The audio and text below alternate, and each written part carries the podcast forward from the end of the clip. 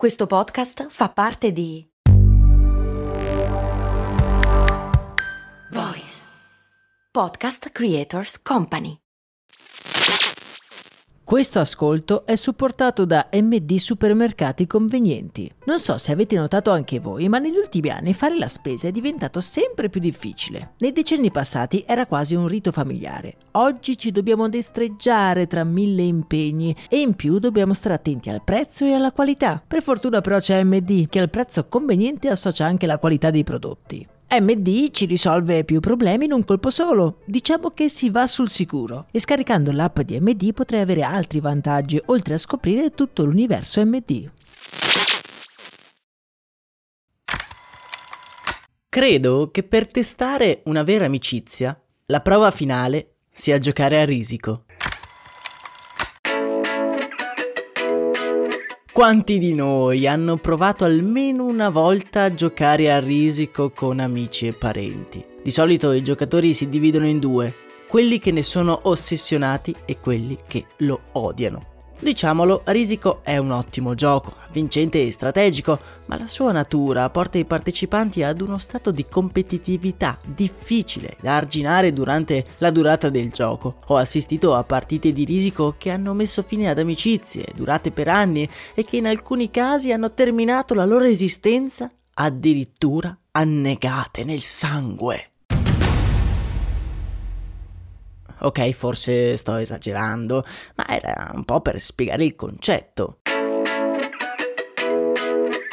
Insieme al Monopoly è credo il gioco più famoso in Italia. Ah, tra l'altro su Storie di Brand proprio in questo momento è uscito il primo episodio di una serie incentrata proprio sul Monopoly, una storia che ha davvero dell'incredibile. Vi lascio il link nella descrizione per ascoltarlo. Dicevamo, risico è estremamente famoso, ma sono quasi sicuro che malgrado la sua fama incontrastata non conoscete la storia che si nasconde dietro questo tabellone così colorato.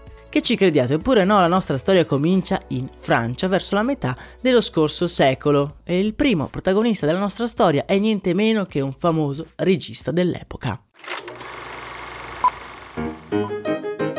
Albert Lamorisse, nato a Parigi nel millenovecentoventidue, diventa globalmente famoso grazie ai suoi cortometraggi per bambini, in particolare Le Ballon Rouge, il palloncino rosso, che gli vale la conquista della Palma d'Oro a Cannes e dell'Oscar come miglior sceneggiatura.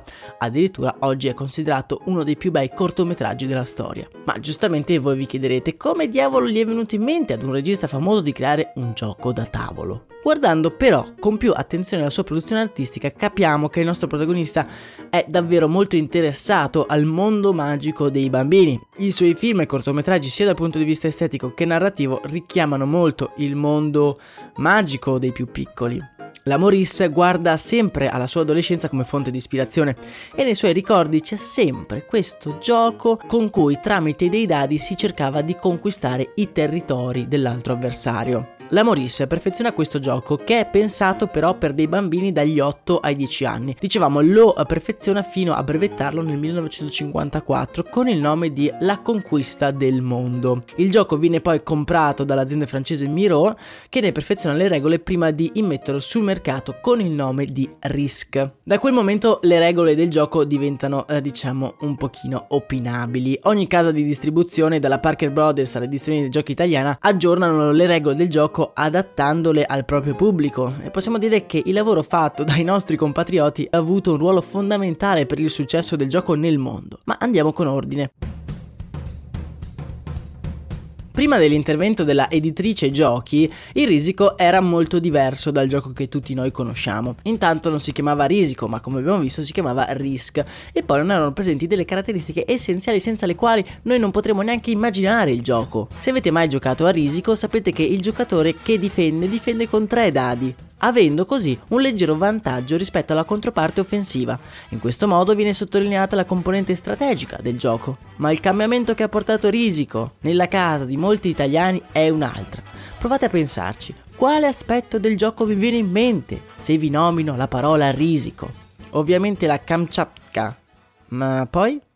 I carrarmatini, esattamente, già prima della fine degli anni sessanta il gioco non prevedeva la presenza dei carrarmatini, la cui funzione, è vero, è puramente estetica, ma a mio parere è essenziale per dare sia un'identità al gioco sia anche ne aumenta la memorabilità. Provate a pensare ad un risico senza carrarmatini, non sarebbe risico. Sta di fatto che il risico che giochiamo noi in Italia è quindi diverso da quello che giocano in altri paesi, anche se negli ultimi anni la versione italiana di gran lunga la più apprezzata ha acquisito sempre più popolarità. Polarità. Ma come ha fatto un gioco sulla guerra a diventare così famoso?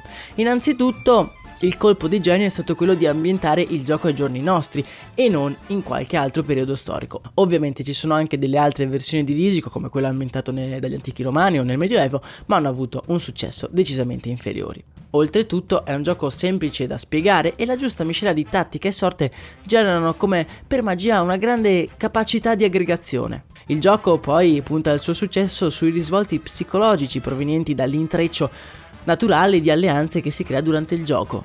A differenza dello schema duello di molti giochi, come per esempio gli scacchi o la dama, su risico si crea un modello relazionale molto instabile, tipico di ogni partita. Un modello che si può ritrovare anche in altri giochi, come per esempio il Monopoly, solo che lì ci sono in ballo le ricchezze materiali, mentre su risico il potere assoluto, il dominio del mondo. Sono comunque tutte e due cose decisamente irresistibili. È stimato che solo in Italia e in Germania siano state vendute oltre cinquanta milioni di copie di risico, praticamente una copia ogni due tre persone. E il gioco contende a Monopoly lo scettro del gioco più venduto, un Monopoly che però è il re indiscusso nel resto del mondo. La storia del risico da un punto di vista di business ci può insegnare come anche un piccolo particolare estetico può definire il successo o il fallimento di un prodotto.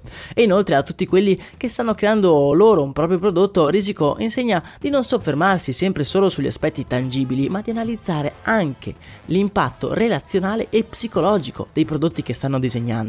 E la prossima volta che giocherete a risico durante le vacanze di Natale, prestate attenzione a tutti questi aspetti e ricordatevi che tutto ha avuto inizio con un regista che voleva tornare bambino. Io saluto e ringrazio il tipper Brandon che con la sua generosa donazione ha reso possibile questo nostro appuntamento giornaliero. Il link per sostenere il progetto lo trovate in descrizione come sempre, insieme al link della puntata sul Monopoly di Storia di Brand. Noi ci risentiamo domani, un abbraccio da Max Corona.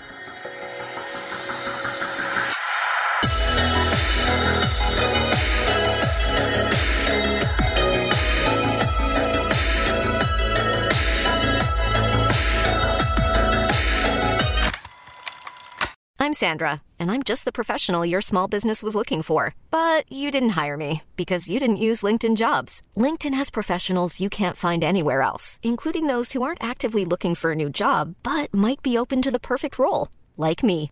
In a given month, over seventy percent of LinkedIn users don't visit other leading job sites. So if you're not looking on LinkedIn, you'll miss out on great candidates, like Sandra.